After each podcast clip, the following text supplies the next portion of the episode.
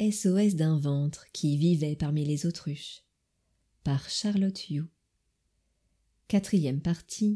Chapitre 5 Game Over.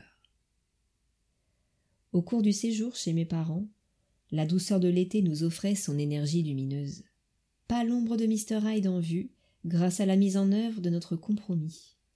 À chaque fin d'après-midi, nous prenions tous les quatre, Benjamin, les filles et moi, la poudre d'escampette, pour ne revenir que bien plus tard chez mes parents, une fois ces derniers endormis. Ainsi la cohabitation avec eux demeurait saine. C'était la première fois que mon ventre et ma tête vivaient cette escapade en région parisienne comme des vacances ressourçantes. Et puis un jour, au moment de nous mettre à table pour déjeuner, hmm, j'ai senti le vent tourner. Mon père et ma mère chuchotaient dans la cuisine, et ils affichaient leur mine des mauvais jours. Mince, sans doute une énième mauvaise nouvelle concernant le cancer de mon père. Au début du repas, ma mère a fondu en larmes. Mon père a soupiré tout en levant les yeux au ciel. Bah qu'est-ce qui t'arrive, maman? Tu veux en parler? Oh, je me sens pas bien. Excusez-moi de pleurer devant vous comme ça, mais oh, je suis très inquiète à propos d'un examen de santé. T'en fais pas, maman, on comprend. Ça doit être pesant pour toi à chaque fois que papa a un nouveau rendez-vous. Hmm, non, là, cette fois, c'est pour moi l'examen. bon, Dominique, tu serais prié de te ressaisir, s'il te plaît. Minounette, comme ta mère se plaignait d'une douleur au ventre depuis des mois, j'ai fini par réussir à l'emmener au cabinet médical consulter une collègue. Et quand j'ai vu la tête qu'elle a tirée en palpant le bide de ta mère, j'ai tout de suite compris d'où venait le problème. Son foie est dur comme de la pierre, et ses analyses sanguines sont catastrophiques. Voilà pourquoi ta mère doit passer en urgence cet après-midi une échographie abdominale. Oh, ma pauvre minounette, tu risques de te retrouver orpheline de tes deux parents d'un seul coup et d'ici peu de temps. C'est moche à ton âge. Ah, je reconnaissais bien là le pragmatisme tonitruant de mon père et sa répartie légendaire pour annoncer des nouvelles lugubres. Sans aucun doute, celle-ci décrochait la palme.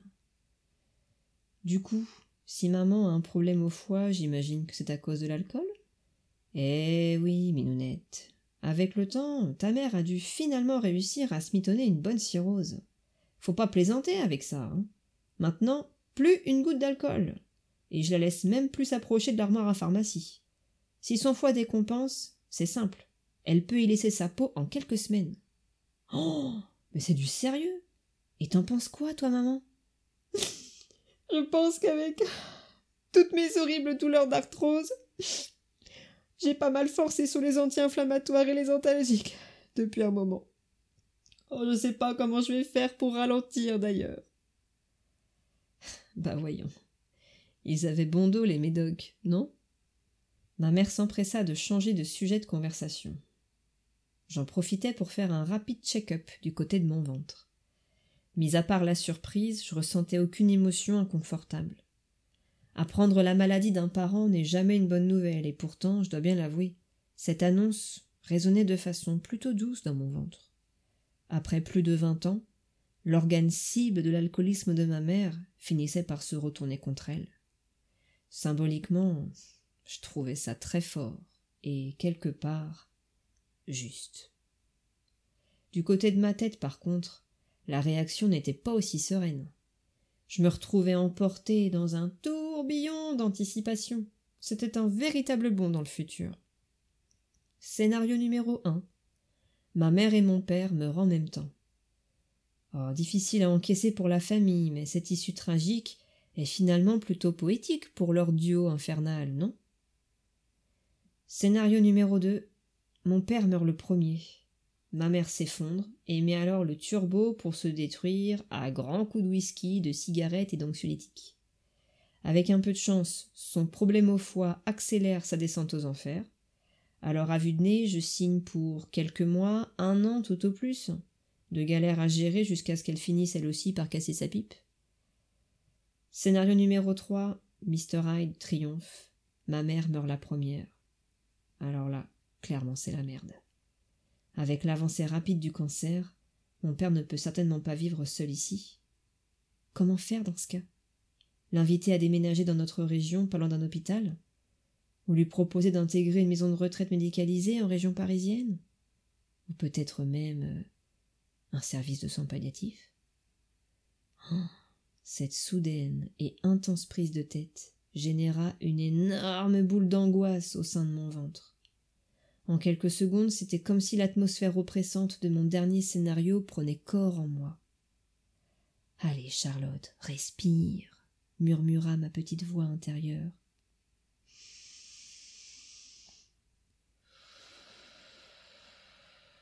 Retour à mes sensations, au moment présent, déconnexion de cette réalité parallèle future, apaisement progressif des tensions dans mon ventre. À chaque jour suffit sa peine, acceptation et confiance, conclut la petite voix. Deux mois plus tard, alors que mon père enchaînait ses séances de chimio, nous sommes venus quelques jours pour lui donner du courage. C'est fou à quel point il avait changé en peu de temps.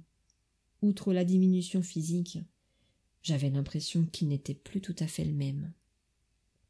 Tu sais, Minounette, ma cervelle s'en va par petits bouts. J'arrive plus à faire mes mots croisés et j'ai des gros trous de mémoire au quotidien. Quant à la marche, n'en parlons pas, c'est pire en pire.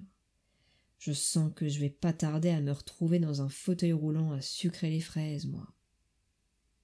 Sa situation agaçait beaucoup ma mère. Elle passait son temps à la rabrouer. Il émanait d'elle de nouveau une énergie de tension électrique, de révolte. Toute la maison s'en trouvait imprégnée.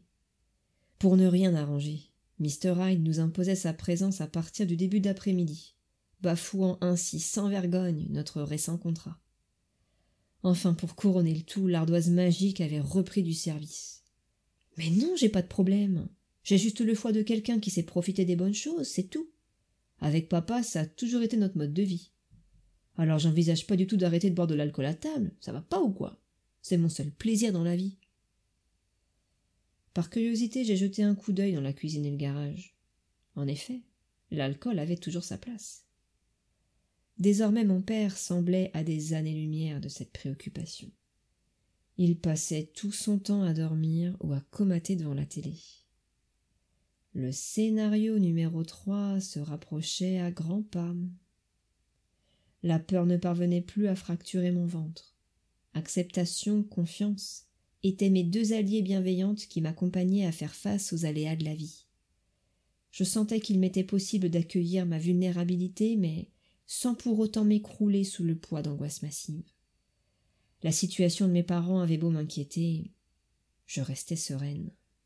Qu'est-ce que j'étais fière de parvenir à garder mon cap en de telles circonstances. À l'arrivée de l'automne, alors que le traitement de mon père touchait à sa fin, il était devenu l'ombre de lui-même. Aucun médecin ne parvenait à expliquer la raison de son état. C'était comme si son être tout entier dégénérait. Chaque mouvement semblait une épreuve, il ne pouvait quasiment plus sortir de chez lui. Au téléphone, nos échanges étaient désormais ponctués de blanc. Mon père cherchait ses mots et ses idées. Ma mère ne supportait pas de le voir ainsi. À chaque fois qu'elle m'appelait, j'avais affaire à une femme aigrie, visiblement dépassée par les événements. Oh non, mais c'est pas possible. Jour après jour, son état empire. Il passe son temps là-haut à dormir, total, je me retrouve toute seule les trois quarts du temps. Quand je pense à tous les projets qu'on avait pour notre retraite, tout est foutu. Oh, je sais, il est pour rien, mais c'est plus fort que moi, je lui en veux d'être comme ça. Je suis pleine de hargne et de rancœur quand je vois qu'il est devenu ce vieillard impotent. Il est tellement lent. Parfois il lui faut plus d'une demi-heure pour monter les escaliers. Est-ce que ça peut m'énerver? J'ai plus aucune patience. Alors dans ces cas-là, ça m'arrive de le secouer juste un peu. Et là, faut voir. Il crie. Et il me surnomme Cruella. Soi-disant parce que je le maltraite. Non mais je t'assure, il y a vraiment quelque chose qui cloche dans sa tête. J'espère que tout va s'arranger, sinon moi, nerveusement, je vais finir par craquer. Je te préviens, Charlotte, tu vas le trouver encore très changé lors de votre prochain séjour. En arrivant chez mes parents, je fus navré de constater l'exactitude de ses propos. Mon père paraissait complètement épuisé. le regard vif et malicieux qui le caractérisait tant avait disparu. À chaque fois qu'il se déplaçait, c'est simple, je le voyais déjà par terre. J'étais en apnée. Des formations professionnelles obligent, je m'empressais de lui apporter l'assistance dont il avait besoin. À chaque pas, c'est au petit bonheur la chance, chuchotait-il, la voix tremblante. Tout en le soutenant, je sentais son corps se crisper et sa respiration se couper. L'expression dans ses yeux traduisait la panique et l'égarement. Oh mon pauvre papa.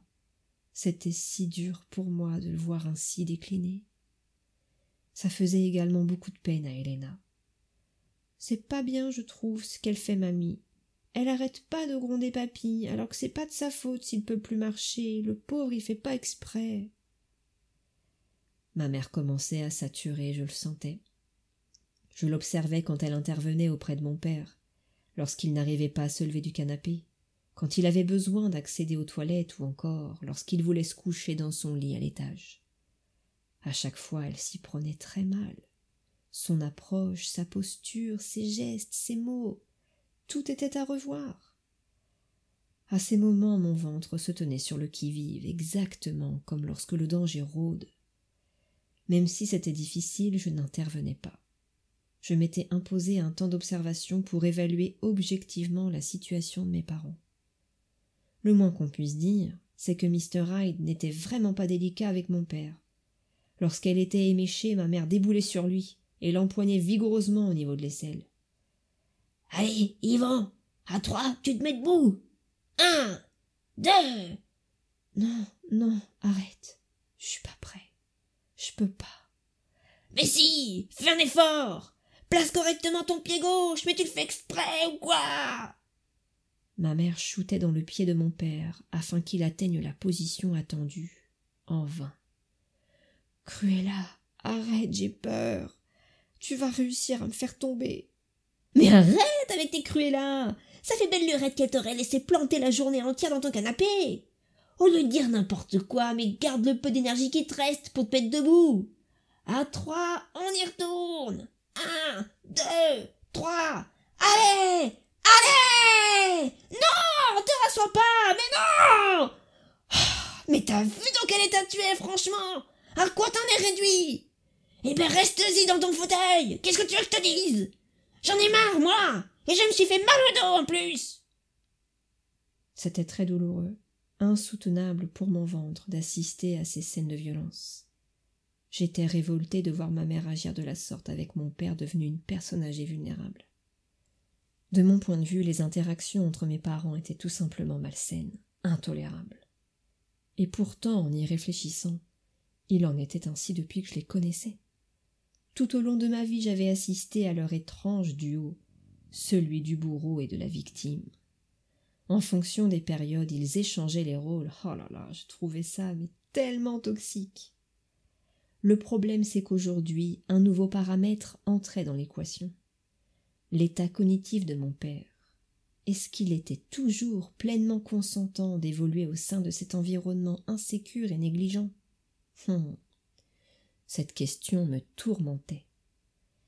Tout à coup, je ne pouvais plus partir de la maison l'esprit tranquille et laisser mes parents passer leur soirée livrés à eux-mêmes.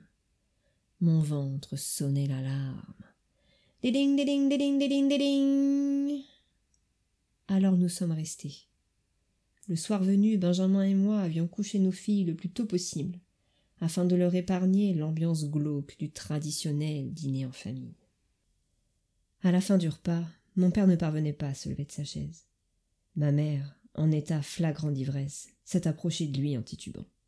Puis elle a tiré violemment sur son bras, une fois, deux fois, trois fois. Hormis son regard rempli de peur et d'incompréhension, mon père ne réagissait pas. Il semblait réduit à l'état de marionnette, manipulé par les mains imprévisibles de Mr. Hyde. Pour moi, cette scène était insupportable. Grâce à notre aide à Benjamin et moi, mon père a pu finalement se mettre debout. Quelques minutes plus tard, ma mère, excédée de voir qu'il n'avançait pas, le poussa violemment dans le dos. C'en était trop. Je suis intervenu pour soutenir mon père. J'ai eu grand mal à établir le contact avec lui, tant il semblait sidéré. Après d'innombrables minutes, j'ai tout de même réussi à l'escorter jusqu'en bas de l'escalier. Je préfère monter seule, en me tenant à la rampe. Merci pour ton aide, Minounette. Oh, c'est normal, je l'ai fait avec plaisir, papa, tu sais. Je sais pas si c'est normal. En tout cas, c'est gentil. La tristesse et l'abattement qui émanaient de mon père me touchèrent en plein ventre. En silence, je l'ai observé gravir, non sans mal, les marches de l'escalier qui le séparait de sa chambre. Une fois parvenu à destination, ma mère est passée en trompe devant moi pour le rejoindre. L'alarme dans mon ventre a redoublé d'intensité. Alors à mon tour, j'ai monté l'escalier le plus discrètement possible, puis j'ai collé mon oreille contre leur porte de chambre. J'entendais ma mère parler tout bas. Sans un bruit je suis entré. J'ai aperçu mon père allongé en travers du lit. Son visage paraissait totalement interdit. Ma mère ignorait encore tout de ma présence, car elle me tournait le dos. Elle parlait à mon père en chuchotant. T'as pas honte de m'imposer cette vie-là? Tu sers plus à rien maintenant. J'en peux plus de te voir en vieillard. Et là, elle a arraché d'un coup sec l'une des chaussettes de contention de mon père. La violence de son geste a percuté mon ventre et ma tête. C'était comme si je me prenais une grosse décharge électrique. À cet instant précis, j'ai eu la certitude que mon père était bel et bien en danger ici. Pour me manifester, j'ai claqué la porte si fort que ma mère a frôlé la crise cardiaque. Puis je me suis approché d'elle, lentement, je la fixais droit dans les yeux. J'éprouvais une toute nouvelle et profonde colère froide à son égard. Putain, mais qu'est-ce qui tombe par chez toi, hein? Ça fait un moment que je suis là, j'ai vu ce que tu lui as fait, j'ai entendu ce que tu lui as dit. C'est inadmissible. Oh, écoute, fou, je suis désolée. Oh, j'avoue que je craque un peu ce soir. Oh, mais je supporte plus de voir comme ça, c'est tout. Mais évidemment, c'est tellement difficile ce que vous vivez. C'est bien pour ça que depuis des mois je te rabâche qu'il faut te faire aider, mais comme d'habitude maman tu refuses. Autant c'est humain de craquer une fois, d'avoir un geste, une parole déplacée. Autant ça ne l'est plus du tout quand tu décides de continuer sur la même lancée et que tu craques vingt fois par jour. C'est du harcèlement ce que tu lui fais subir. Tu es maltraitante. Maintenant dégage de là. Je vais finir de m'occuper de papa. Je me suis assise sur le lit et j'ai caressé la jambe nue de mon père. L'espace d'un instant, j'ai bien cru qu'il allait se mettre à pleurer. Papa, je vois bien quel point c'est dur pour toi et j'en suis désolée. Par contre, c'est impossible pour moi de te laisser comme ça. Tu as vraiment besoin d'aide. Dès demain, je vais te chercher un fauteuil roulant. Et maintenant, c'est trop dangereux pour toi de prendre les escaliers. Il te faut un lit médicalisé pour que tu puisses dormir en bas dans ton bureau. Est-ce que tu es d'accord? Je te fais entièrement confiance. Fais tout ce que tu juges nécessaire, Minounette. Bon, il y a autre chose aussi dont je voudrais te parler. Maman a l'air épuisée, à bout de nerfs, tu as remarqué? Ah, Cruella. Elle m'en veut d'être dans cet état. Alors elle passe ses nerfs sur moi. Et encore, je trouve qu'elle s'est beaucoup adoucie depuis que vous êtes là. Oh putain. Mais qu'est-ce que ça doit être en temps normal alors? Enfin, papa. Elle se comporte de façon totalement inadaptée pour t'accompagner, surtout quand elle est ivre. C'est grave, choquant ce que j'ai pu voir. Est-ce que tu veux bien que je te sorte de là, hein? Tu n'as qu'un mot à dire, et je ferai le nécessaire pour te trouver une place à l'hôpital ou dans une maison de repos. Sincèrement, papa, j'aimerais beaucoup te mettre à l'abri le temps d'aviser pour la suite je préfère quand même rester chez moi. Ta mère profite d'avoir l'ascendant sur moi, mais je garde toujours espoir de retrouver bientôt un peu de force. À ce moment-là, je la calmerai, elle fera moins la maligne. Pff, tu parles d'une réponse. On peut dire que vous me mettez dans un sacré pétrin tous les deux avec vos rapports malsains. Si jamais tu changes d'avis, sache que ma proposition tient toujours. Il te suffira de me le dire au téléphone. En sortant de la chambre de mes parents, je suis montée me réfugier au grenier. J'avais grand besoin d'un moment de répit en tête à tête avec mon ventre. Je me suis repassé le film de cette soirée. Ce que nous venions de vivre ne relevait même plus de la quatrième dimension. C'était surnaturel. Tout d'abord j'ai accueilli ma tristesse. J'ai pris le temps de ressentir la douleur, de la laisser se diffuser partout en moi. Mon papa, tel qu'il existait dans mon cœur depuis toujours, était en train de disparaître pour de bon cette fois. J'ai pris conscience de tout ce que nous ne pourrions plus jamais partager tous les deux. J'en ressentais déjà le manque. Puis j'ai rencontré ma colère froide. Elle était dense, de couleur rouge pourpre mélangée à du noir. Elle prenait racine en plein cœur de mon ventre et l'encerclait avec ses picots très pointus. Elle était bien différente de la boule de colère rouge vive qui explose comme une bombe.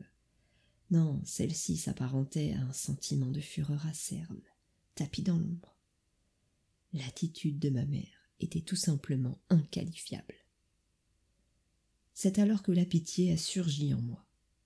Ma mère devait être en grande souffrance pour agir ainsi. Après tout, ça n'avait rien d'étonnant. Tout au long de ma vie, elle m'avait sans cesse prouvé sa faiblesse et son manque total de pulsion de vie pour faire face aux obstacles qu'elle rencontrait. Ça y est, elle avait enfin atteint le paroxysme de sa déchéance, ou est-ce qu'elle réussirait encore à me surprendre? Quand je pense qu'à aucun moment dans sa vie, elle n'avait su demander de l'aide et évoluer, jamais je pourrais plus lui pardonner. La voilà la source de ma colère froide. J'ai pris un temps pour respirer, apporter de la détente à mon corps, enfin du moins, essayer. Puis j'ai repensé à mon père, à sa vulnérabilité grandissante, et à ma mère alcoolique et inconsciente. Elle était tout aussi malade que lui, si ce n'est plus. Qu'est-ce qu'ils allaient bien pouvoir devenir tous les deux, dans cette maison à l'abri des regards? Mon père finirait-il par m'appeler à l'aide? En attendant, comment j'allais faire, moi, pour continuer à me regarder en face chaque matin en imaginant les risques qu'encouraient ces deux irresponsables? À cet instant, mon attention s'est portée sur un cadre photo qui représentait toute notre famille. Mon père trônait au centre de nous tous, en véritable pilier. J'ai senti ma gorge se serrer. Désormais il ne pouvait plus endosser son rôle de chef de famille. Qui allait bien pouvoir prendre sa relève? Pas ma mère, de toute évidence. Je me suis retrouvée une énième fois connectée à mon ventre d'enfant. J'ai ressenti un immense vide, suivi d'une panique fugace mais terrible. J'ai compris dans toutes mes cellules que je ne pourrais plus jamais trouver de soutien auprès de mon papa. À ce moment-là, j'ai accueilli mes larmes. Le lendemain, après avoir commandé un fauteuil roulant et un lit adapté pour mon père, on s'est attaqué avec Benjamin au réaménagement de son bureau. Oh, ça rendait ma mère complètement hystérique de voir son beau pavillon se transformer en maison médicalisée. J'avais beau lui expliquer que c'était pour le bien de mon père et le sien par la même occasion, mais elle voulait rien entendre. Ce soir-là, Mr. Hyde était plus malaisant que jamais. Le lendemain, je suis rentré chez moi, le cœur lourd et l'âme tourmentée. Comme je venais tout juste d'arrêter mon travail pour endosser mon rôle de maman à plein temps pendant un an, je disposais de beaucoup de temps pour réfléchir à la situation de mes parents. Pendant de brefs instants, je parvenais à me foutre la paix, à me résoudre à les laisser vivre leur vie aussi malsaine soit-elle. Mais c'était plus fort que moi, je finissais toujours par être rattrapé par ma conscience, mon éthique. Je me sentais responsable du sort de mon père. C'est devenu infernal. La question du signalement pour maltraitance n'a pas tardé à occuper toutes mes pensées. C'était une décision tellement lourde de conséquences. Je voulais surtout pas me précipiter. Alors chaque jour, je tenais à parler au téléphone à mes deux parents. Ma mère semblait si touchée que je prenne ainsi de leurs nouvelles. En réalité, c'était le moyen que j'avais trouvé pour garder un œil sur leur quotidien. Ça me donnait l'impression de sortir de mon rôle de témoin passive, d'exercer un semblant de contrôle sur le cours des événements. À chaque appel, je me connectais à mon ventre. J'avais toute confiance en ces antennes. Alors s'il déclenchait l'alarme, je saurais qu'il était temps pour moi de passer à la vitesse supérieure. Les semaines passaient, le fardeau que je m'imposais commençait à peser très lourd sur mes épaules. Putain. Mais je leur en voulais tellement à tous les deux. Je trouvais ça dégueulasse qu'ils me mettent dans une pareille situation, moi, leur enfant. Je les trouvais plus que jamais défaillants dans leur rôle de parents. Alors de jour en jour, j'ai senti la tendresse que j'éprouvais à l'égard de mon père se transformer en rancœur. Les fêtes de fin d'année approchaient à grands pas, mais vu le contexte, cette perspective ne m'enchantait guère. On était bien loin de la magie de Noël si chère à mon cœur. Je percevais les nombreux warnings lancés par mon ventre, mais comme c'était probablement la dernière année que nous pouvions vivre les fêtes tous ensemble, j'avoue, j'ai pas eu le courage de me défiler. À notre arrivée chez mes parents, j'ai été estomaqué de découvrir les énormes cernes sous les yeux de ma mère. C'est pas compliqué. En deux mois, elle avait vieilli dix ans. Quant à mon père, je ne percevais même plus son essence. Elle semblait s'être volatilisée. Installé toute la journée dans son fauteuil roulant, il passait son temps devant la télé et franchement, je me demandais s'il la regardait vraiment. J'avais l'impression de faire face à une coquille vide. Dans mon ventre, les warnings redoublaient d'intensité. Je me sentais plus que jamais en terrain hostile. J'étais très, très tendu. Le premier soir, après un dîner des plus lugubres, j'ai vu ma mère titubante escorter brusquement mon père en direction de l'escalier. Bah, tu l'emmènes où? Est-ce couché, pardi? Au cas tu l'aurais oublié, il est plus capable d'y aller tout seul maintenant. Ah, j'espère juste qu'il va pas encore mettre une heure pour monter. Mais. Et le lit médicalisé? Ah Tu veux parler de ce maudit machin, là, dans le bureau? Hors de question qu'il dorme là-dedans. C'est une maison ici, pas un hôpital. De toute façon, je t'avais bien prévenu que j'en voulais pas. Retour en force de ma colère froide. Je la sentais grandir à l'intérieur de moi, alimentée par les paroles et gestes indélicats de ma mère. J'étais dans un état de tension extrême. Le jour de Noël, on n'avait pas le cœur en fête. J'étais démunie de voir mon papa dans cet état, c'était horrible. Le soir venu, ma mère se livrait à ses incessantes allées et venues dans le garage. Je me demandais dans quel état pouvait bien se trouver son foie. Le peu d'effervescence générée au cours de la journée avait éreinté mon père. Il paraissait plus désincarné que jamais. Ça faisait tellement vide sans lui dans cette maison. Au moment de passer à table, ma mère semblait d'humeur à me servir son mode opératoire numéro 2. Sa mythique phase en mode alcool mauvais durant laquelle elle était prête à tout pour provoquer une vive dispute entre nous. J'avais vraiment pas l'énergie pour faire face à ça. Tranquillement, je respirais. Allez, courage, c'est la dernière soirée, m'encouragea ma tête. J'étais bien résolu à ne pas rentrer dans le jeu de ma mère. C'était la première fois qu'elle véhiculait des ondes négatives chargées d'un tel mal-être. Par chance, ma colère froide avait anéanti toute once d'empathie que j'étais susceptible de lui témoigner. Quant à mon père, je ne le reconnaissais plus. En ce soir de Noël, j'ai senti au plus profond de mes tripes que plus rien ne me rattachait affectivement à ces deux personnes dont je partageais la table. Après avoir pris le temps de coucher nos filles, Benjamin nous a rejoints. Ma mère avait déjà plusieurs fois tenté d'allumer la mèche de ma dynamite intérieure. En guise de réponse à ses nombreuses provocations, je me contentais de lui sourire, l'air plus narquois que jamais. Vu la mine de vieux Rottweiler hargneux qu'elle a affiché tout à coup, j'ai compris qu'elle montait brutalement en pression. Et là, elle s'en est prise verbalement à Benjamin. En l'espace de quelques minutes, elle a déversé toute son agressivité sur lui.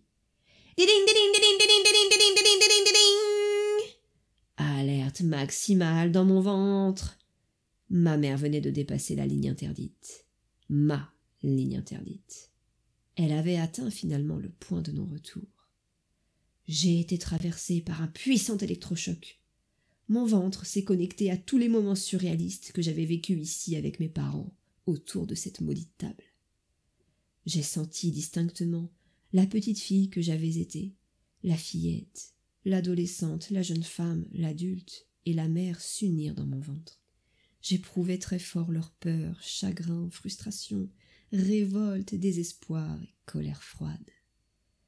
Mon regard s'est arrêté sur ma mère en face de moi. Oh, les yeux de grenouille débile qu'elle affichait quand j'avais six ans étaient devenus ceux d'un vieux crapaud dégénéré. Hormis les marques du temps sur son visage, rien n'avait changé en vingt-cinq ans. Toujours le même décor, cette nappe hideuse, et surtout, toujours nous trois assis à la même place. Petit coup d'œil sur ma gauche. Mon père, autrefois docteur Autruche au regard vif, captivé par sa foutue télé.